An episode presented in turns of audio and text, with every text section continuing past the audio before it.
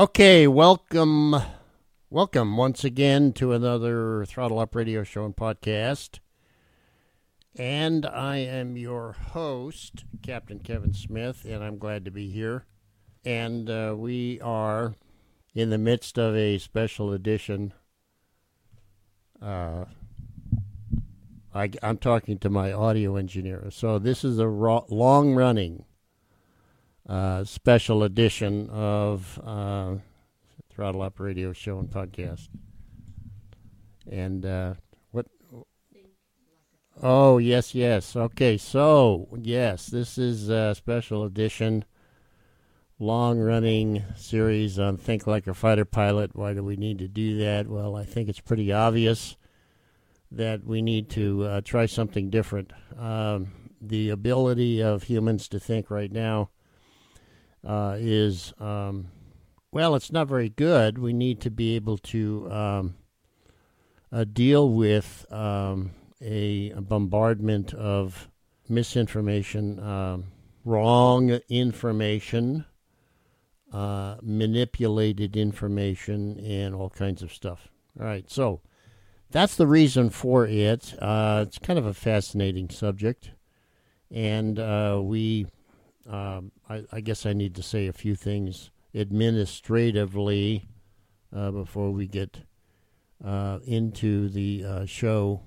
Okay, so we are a radio show on Red State Talk Radio, of course. Uh, that is a weekend show. So we're on every weekend, both channels, uh, both days. You can go to the redstatetalkradio.com website and find out exactly uh, the times and stuff like that. We are also a podcast and the podcast is available on all podcast uh, platforms that we know of. Correct?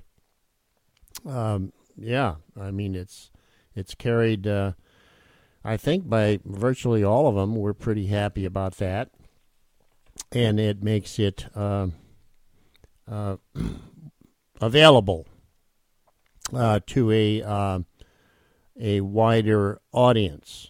Uh, also, we have a new book out. We've been promoting that for uh, quite some time. The name of the book is The Sonic Warrior Chronicles of a Top Gun Pioneer. Now, we actually have two books. We have, um, and I'll, sh- I'll show you the cover of, uh, of my new book, uh, The Sonic Warrior uh, Chronicles of a Top Gun Pioneer.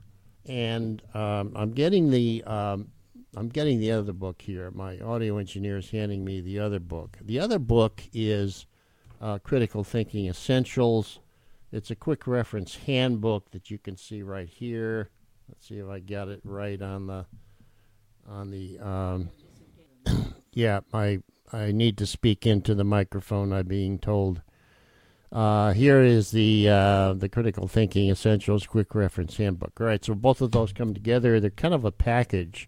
The Critical Thinking Essentials uh, discusses uh, how to think critically, and the uh, the Sonic Warrior uh, book is examples of what critical thinking can do for you. Uh, so we have put to those two together into uh, kind of a nice, um, you know, package format or package orientation.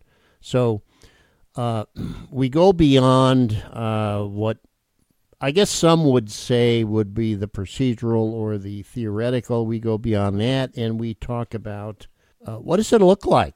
Uh, what does it look and feel like? Uh, what what can it do for you uh, in in your endeavors? What can it do for you if you are engaged in high stakes operations? Primarily, we are interested in high stakes operations. Okay, we are not interested here in uh, casual activities. Neither are we interested in what you might call uh, purposeful activities if they're not high stakes.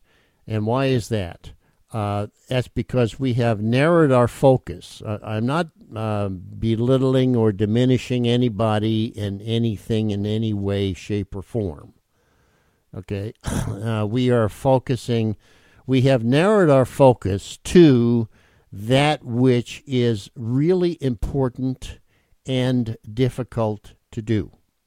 Okay, this is a high stakes operation that we're talking about. It could be Uh, it could be a, a major business endeavor.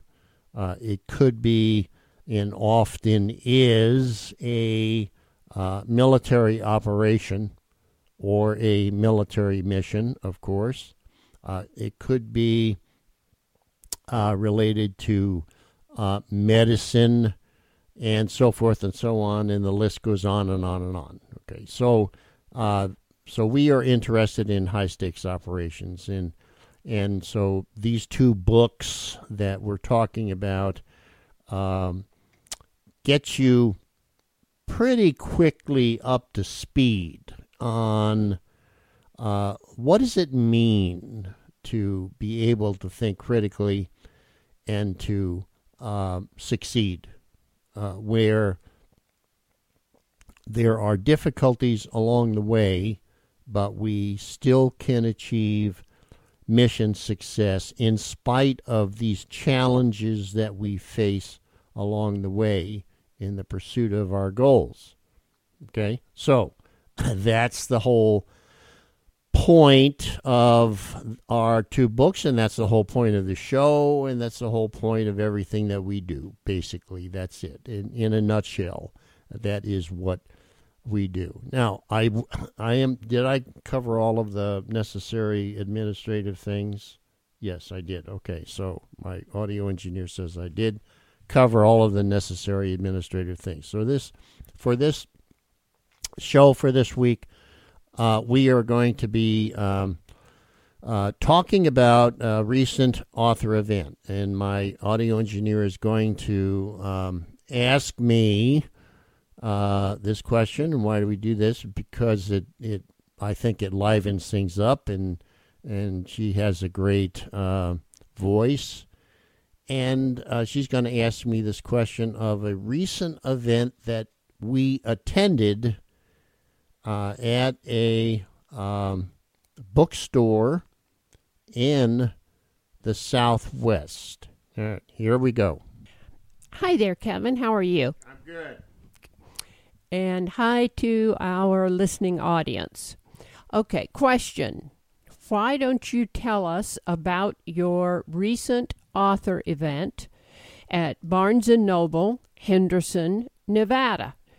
That is a suburb of um, Las Vegas, and this was last Saturday. Okay, yes. Uh, be glad to. It was a rather uh, fascinating and well received uh, event. Uh, so let me paint the picture for you uh, because uh, I, am not sure that a lot of our listening audience knows about these kinds of things. All right. In in general, I can say that uh, author events that are uh, that are used to promote the author's books and the bookstore. Uh, that's uh, now pretty much up and running. It's uh, it's a um, it, it was quite popular before COVID. Now it is uh, re uh, being re-energized uh, with um, with a lot of energy, actually. Uh, uh, so there, a lot of the bookstores are are are back into this business of hosting authors to come in and meet the uh, books book purchasing public and set up a table at the bookstore and have the author's books showcased and also it livens up the bookstores as well. All right, so the bookstores are are have got more energy, they're livelier, and uh, and I think the customers uh, actually like it. I do uh, as a you know as a book consumer. I like that a lot. Okay, but we were on the we were behind the table, and we were uh, featuring uh, actually my two books, uh, the um, the the Sonic Warrior Chronicles of a Top Gun Pioneer, as well as the Critical Thinking Essentials Handbook. We're we were showcasing both of those books at a um, recent author event at a bookstore uh, the bookstore is Barnes and Noble in Henderson, Nevada. Now, Henderson is a suburb of Las Vegas, So it's in the Southwest. It is a, what would you say, pretty large bookstore, wouldn't you say? Um, asking my audio engineer. Uh, yes, yes, it was. Uh, uh, would you say it was as large as the one at um, Twin Falls, Idaho, that we were at a few years ago? It's probably even bigger than that, wouldn't you say so? It's a, it's a pretty big bookstore. Maybe the same size, maybe a little bit bigger.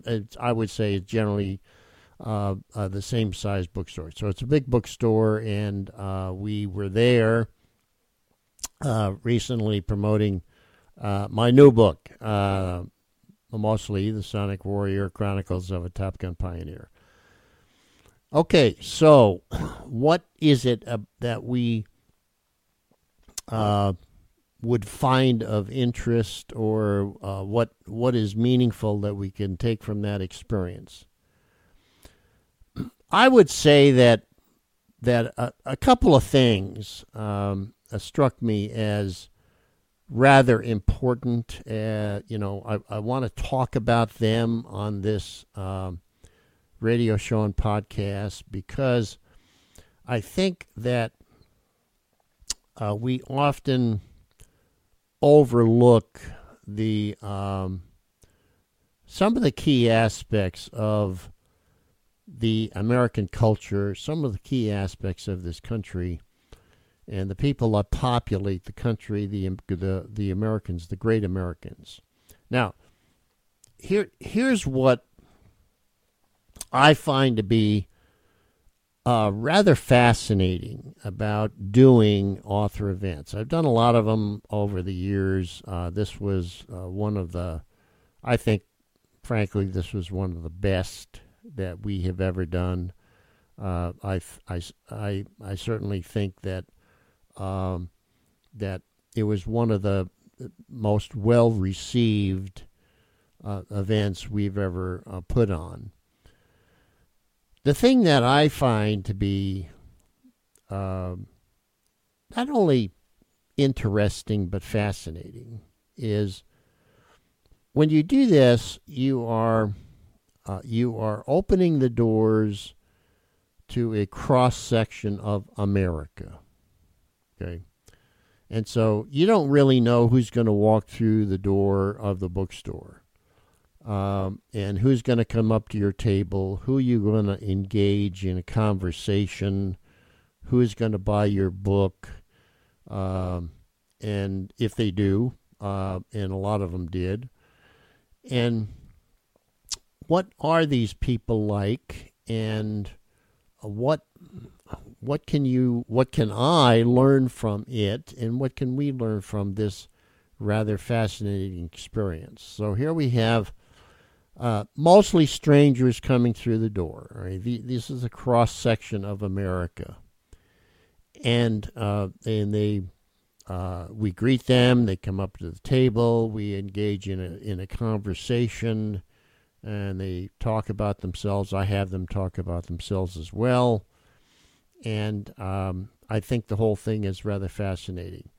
Uh, who are these people? Well, they're a cross section. Uh, some are actually um, uh, retired veterans. There's a fair number of those who, over the years, have uh, that I've engaged in. There was a, there were some retired veterans there at this event uh, recently that we just held. So we have retired veterans in uh, in various um, uh, specialties, warfare specialties, and stuff like that. Uh, Navy, Air Force, uh, Army, Marine Corps, uh, and even Coast Guard uh, and the like. And then we have other people from other walks of life come through, and then we have some young people and I, I guess that the one of the highlights for me was uh, was that a, a, a nine year old boy came up to my table and um, expressed a desire to uh, buy my book, The Sonic Warrior, and so I guess that was the youngest customer that we had. uh, that uh, during that event, uh, and that was for me that was really gratifying that we had uh, even even young people are interested in in what we're talking about. What is going on with America? Okay, well, I think from what I can observe with this cross section of Americans coming through the door and coming up to my table, um, my thoughts are, are this. Uh, number one, uh, Americans uh, are are uh, predisposed to to try to be happy or try to be uh, of a good spirit. Okay, so that's that's one of the things. I I, I think I I think that that a lot a lot of what I get is that uh, we, we are we are tired of the bad news. We are tired of being accused of something.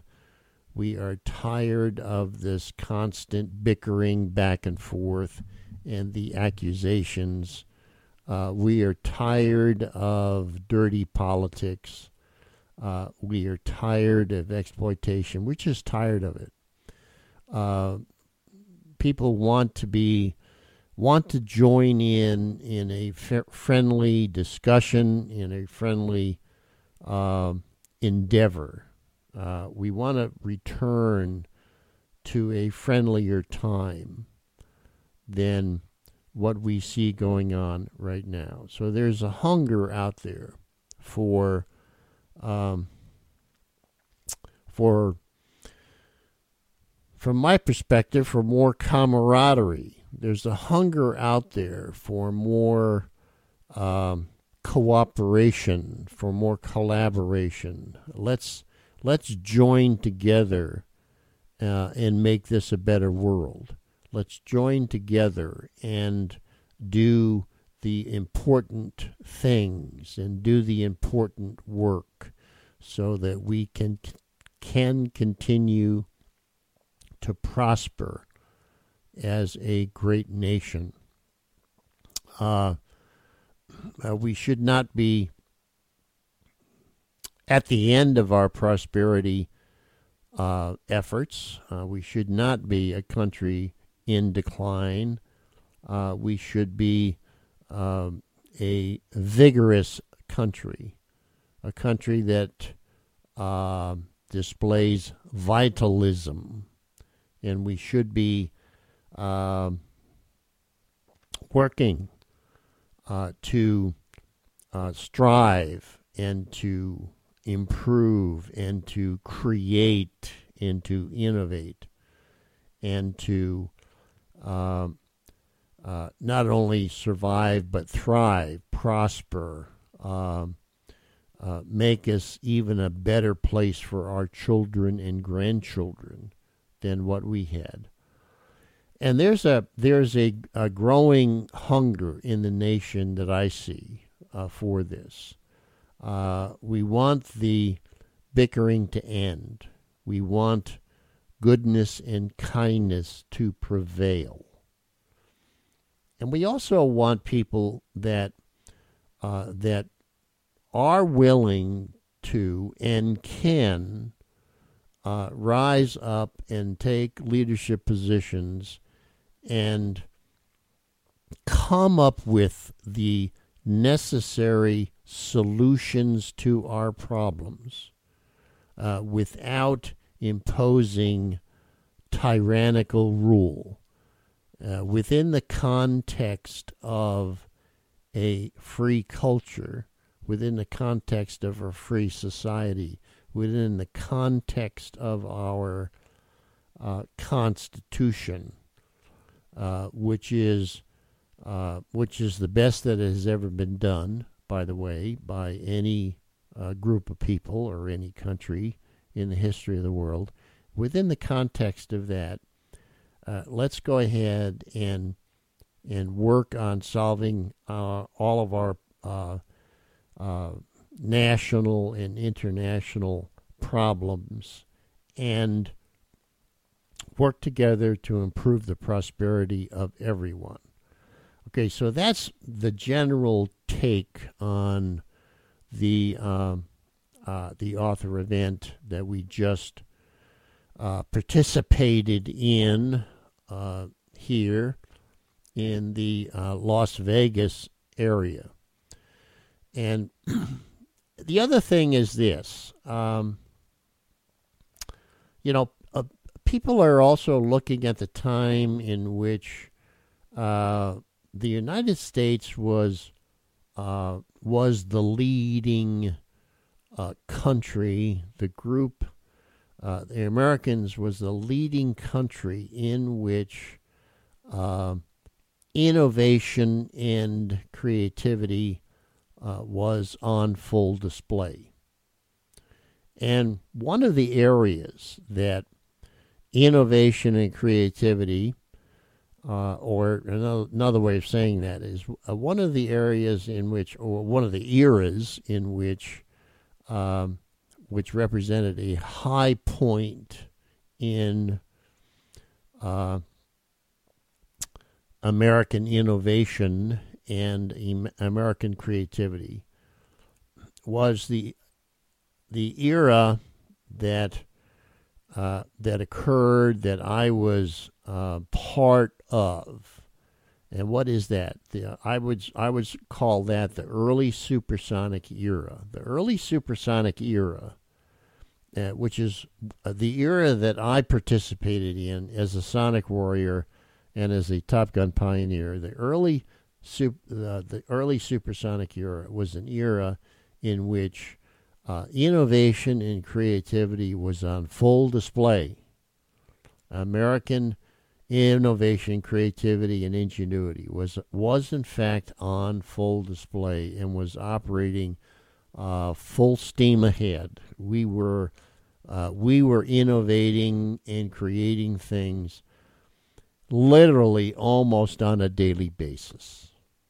Uh, there was all kinds of things that we were doing with respect to aerodynamics, of course, with respect to uh, aerospace, with respect to avionics systems. Avionics is a uh, how would you how do you understand avionics? I'm asking my audio engineer. Avionics, you understand that is a um, uh, in an electronic system or electromechanical system or both. Maybe it's both, right? You know, so it's electrical and electromechanical or electronic system. All right, so uh, designed for uh, for aviation purposes. All right, so so there was uh, huge efforts in the way of innovating avionics systems during this period of time. Massive improvements and developments, uh, literally uh, on on a on a daily basis. New things were coming out. New things were being invented. You know, it was it was uh, one of the most remarkable things I think in the course of human events. Um, there was all kinds of things in terms of uh, human performance that were being uh, considered, being being looked at, uh, fields such as um, aviation psychology and other things, uh, training system design, uh, cockpit design, emergency systems. Um, you know, modern parachutes, modern um, ejection seats. we st- we started out when I started out as a young uh, Navy fighter pilot. The the ejection seats that we had were called. Uh, we we had a, a cute name for them. They were called. We called them. Not this is not official, but we call them gunpowder chairs which basically was that there was a gunpowder, there was actually an artillery shell uh, uh, that we sat on, and it would, uh, if you ejected from the airplane, we would ignite the the gunpowder, and it would propel you out of the airplane. Ra- rather crude and rather rather hard on the body, uh, and uh, not all that reliable, but that was the best that we had. But then, uh, uh this was around, um, I would say, uh, mid to late 1960s. Then the rocket powered ejection seat was, in fact, invented. And what a marvelous thing it was. Uh, it improved survivability for flight crews that had to eject. Uh, it was actually invented, as it turns out, um, uh, by a. I'm not actually sure. I'm going to say a British firm. So, uh, so the the inventions were coming in. Uh, not just from America, but we're uh, but some of our allies were contributing to the inventions uh, in the field of aviation. So, the, in other words, that it was it was wide open. It, it was a wide open space for uh, for new innovative ideas, wide open. Um, and so the this was a this was a great invention, the the rocket powered ejection seat, and and all kinds of things came from that. And and the rocket powered ejection seat had had all kinds of automatic features to it. Uh, the uh, the parachute automatically opened, the seat pan automatically deployed, on and on and on and on. Uh, there were uh, things that uh, we had to uh, protect our extremities, and there was all kinds of wonderful things. That's just a, a a brief uh, look at some of the uh, innovative things. There was uh, there was enormous uh, and very successful efforts in the way of aerodynamics.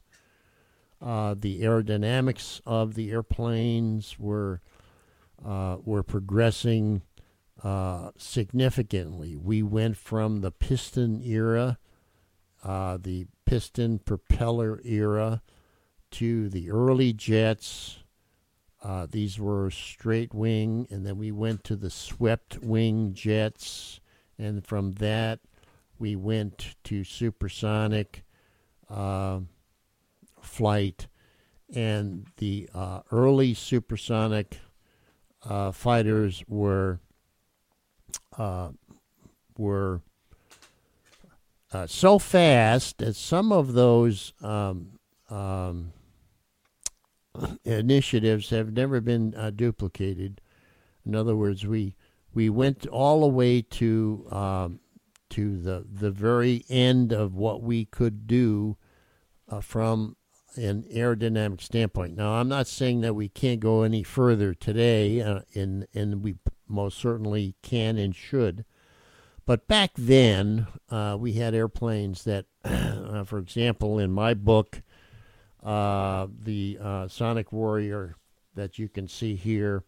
Uh, there is a um, a chapter, but we we call them episodes in the book because they're not necessarily chapters. These episodes are more of a uh, standalone or semi-standalone uh, stories, uh, which is what they are. And and there's a there's one episode in the book called the Speed Run uh, and uh, it talks about uh, the flying flying a supersonic f- fighter faster than a thousand miles per hour, and that's in the book. I did that as a uh, young fighter pilot, uh, getting into the era of sonic warfare.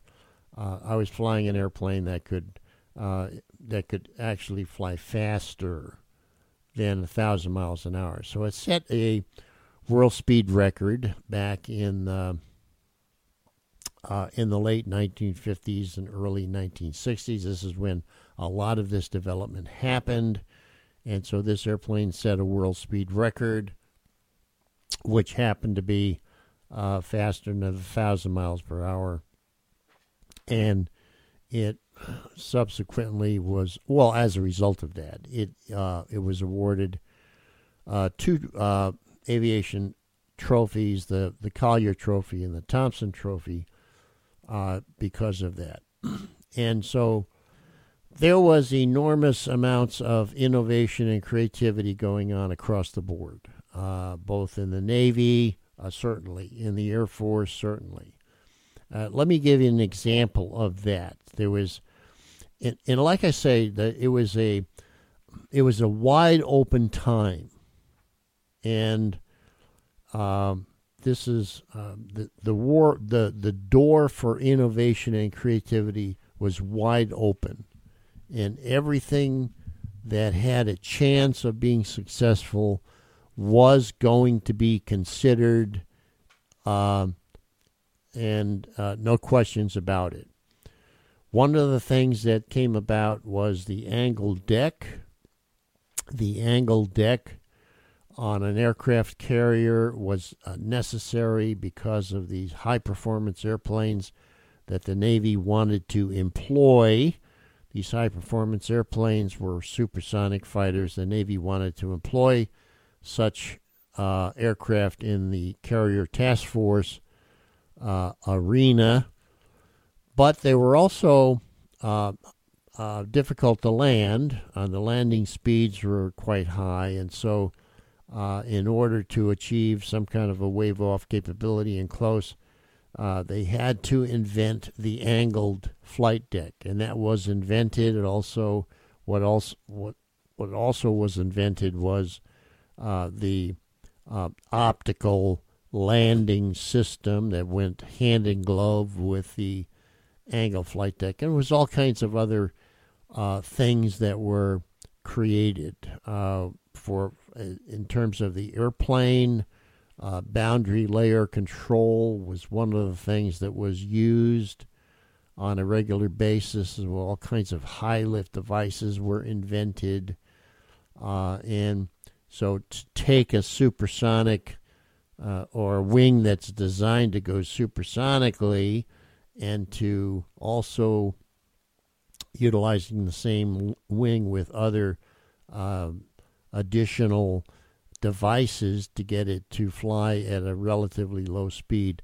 It required an enormous amount of creativity and innovation on the on the part of the um, aerospace community, and and they came through with some very very impressive systems, uh, very uh, impressive uh, inventions, basically, uh, as it turns out.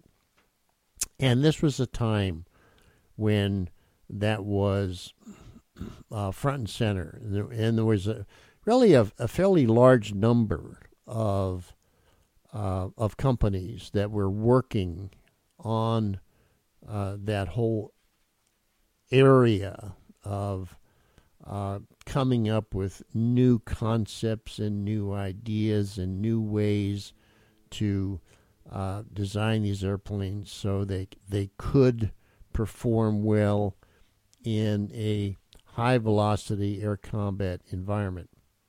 So let me give you an example of that. We talked about this before, but it's it's worth the, uh, explaining again. The first the the the first huge uh, invention was in in the in the uh, field of aviation. The first huge invention was the laminar flow wing that was used for the very first time on the P 51 Mustang. The P 51 Mustang was introduced in the late 1940s. Uh, I think it was 1944, and it single handedly won the, uh, the European uh, World War II uh, battle for uh, for the Allied forces and for us. Uh, single-handedly, I know that's a that sounds like a tall order, but that's actually true. Right? It single-handedly allowed the bomber force to go into Germany unmolested, and it quickly brought the the the war in Europe to an end. And, and the and the P-51 Mustang did it we talked about that. Uh, was it last show? I'm talking to my audio engineer. Was it last show we talked about Tommy Hitchcock? Yeah, Tommy Hitchcock was uh, directly responsible for that. Tommy Hitchcock was was the first Maverick, by the way. Um, he was a colonel in the Army Air Corps. Well, it's also referred to as the Army Air Force. He was a colonel, and he was the first Maverick. And through his insight and persistence, uh, we were able to get the P 51s to escort the bombers all the way into Germany and back. We were able to do that. And the P 51 was significantly uh, better in the air combat arena than anything else. Period. Okay. We're talking about uh, air speeds that were at least 100 knots faster than the best the enemy could put in the air. Uh, and also the firepower, turning abilities, and all kinds of things related to that. So the P 51 was the first with the laminar flow wing. What an amazing invention that was. That invention was like, uh, it was really, you know, when you think about it, you, you wonder how how did we ever come up with this that idea? I mean, it was like you know, it was like, you know, completely out of the box. It was entirely a new type of aerodynamics or and a new type of aerodynamic theory. You know, and I can get into this in some measure of detail, and I guess I should do that in some uh, future video that uh, that we're that you know that we can produce. Uh, and by the way, this show is also being video taped, so it is a video podcast as well as an audio podcast. Uh, when can we show this? This this would occur up. This would appear on our. Uh, would appear on our Sonic Warrior uh, website? Is is that where people could go to to to to find this this uh, Oh, on YouTube channel. Okay, all right. The Sonic Warrior YouTube channel.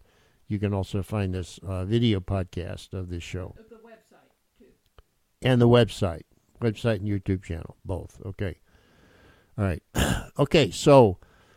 Uh, and I should do that because the, there was a, a completely new idea emerged, and it was like, uh, you know, like way, way out of the box. And then on top of that, this this absolutely crazy idea uh, was combined. There, so there are two out of the box crazy ideas that came together in aviation. excuse me, during this period of time. Like I said, the first one was laminar flow wing. Okay. yes. And the other one was swept wing. Excuse me. So you put those two together.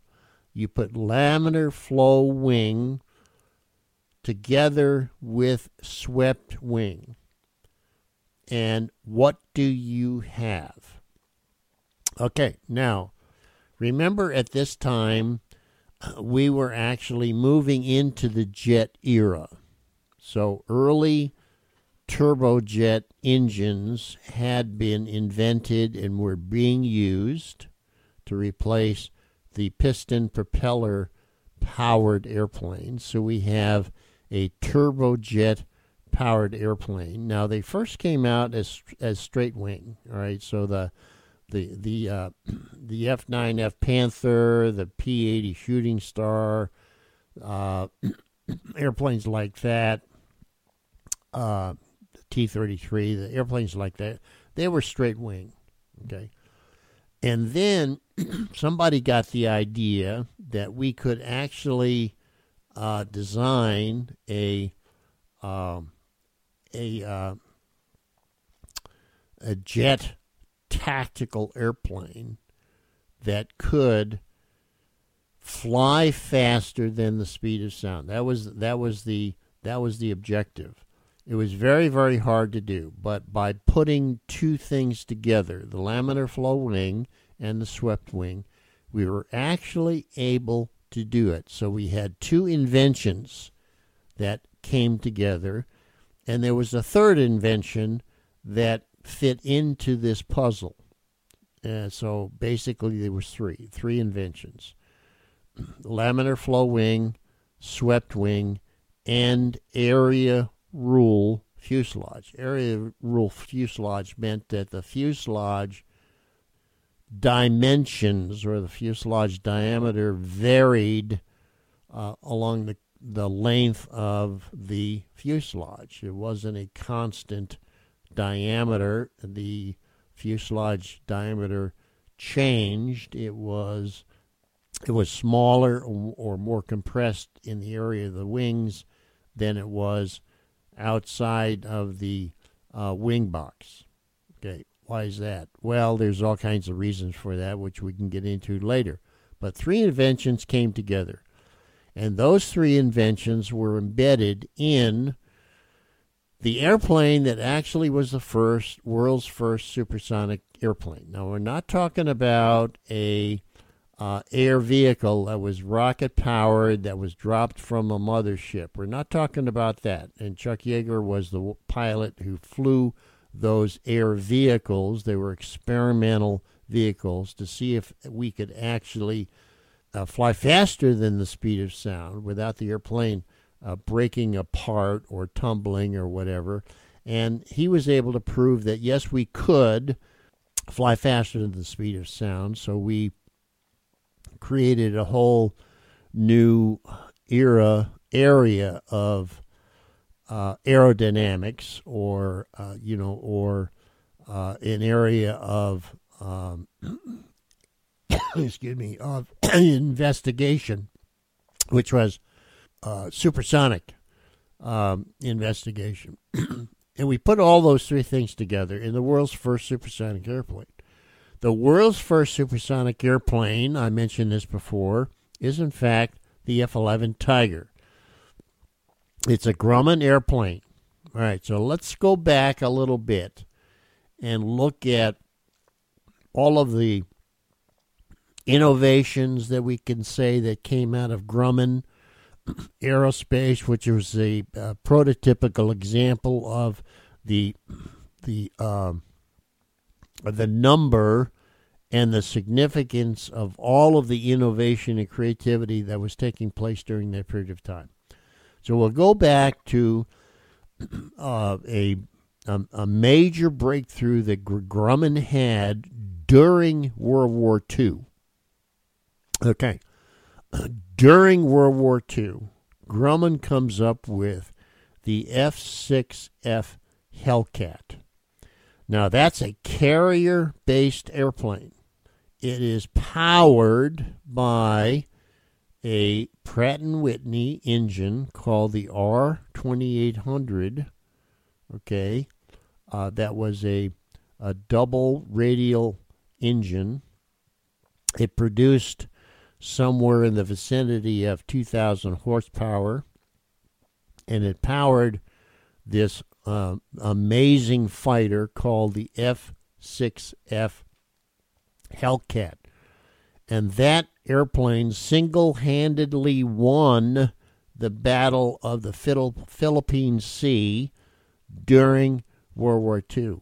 The Battle of the Philippine Sea was the final turning point in which the American naval forces was were able to essentially defeat and destroy the Imperial Japanese Carrier Navy, and that was done during the Battle of the Philippine Sea, and that was solely the re, the, the the responsibility and the solely the the result of having the F6F Hellcat, uh, brand new airplane fighter that was better than anything else in the sky at that time.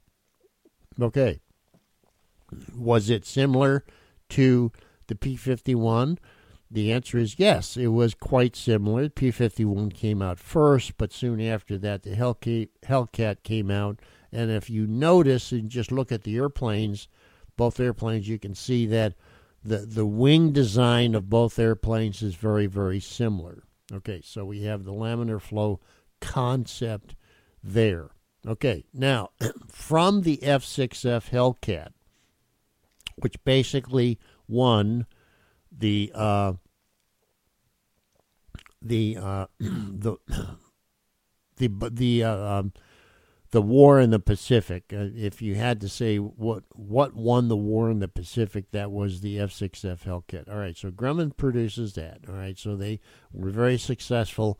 They went went on to build a, an F8 F. Uh, uh, I can't. Uh, was it F8F uh, Bearcat? I think it was.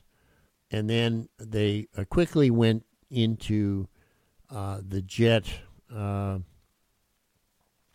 business. So they they they quickly designed.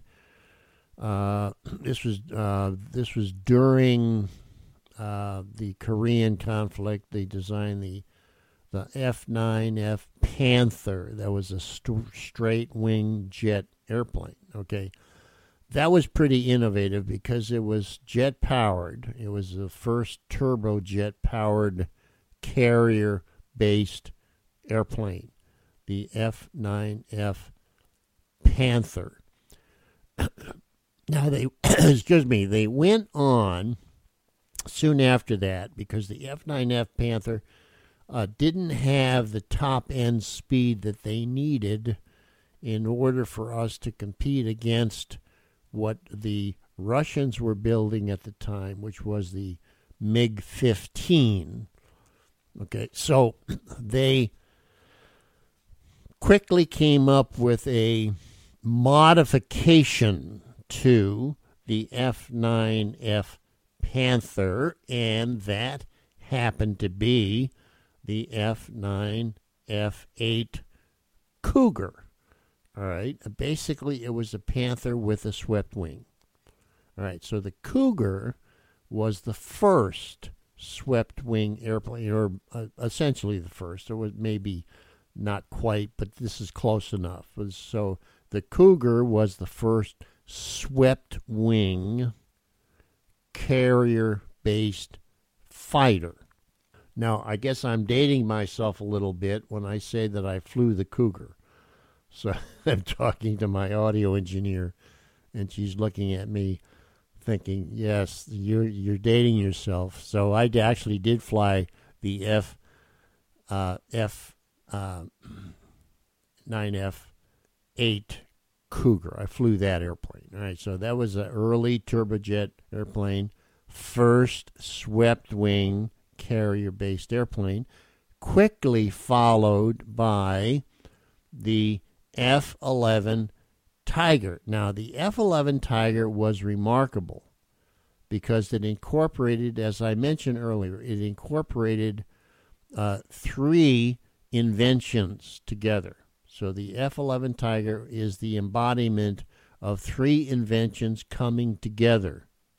And if you if you had to get really technical, I'm going to say that that it, it, that's going to be at least three inventions. There actually happened to be four, but that gets a little bit uh, a little bit too technical. But I will just briefly mention that the tailplane was different as well.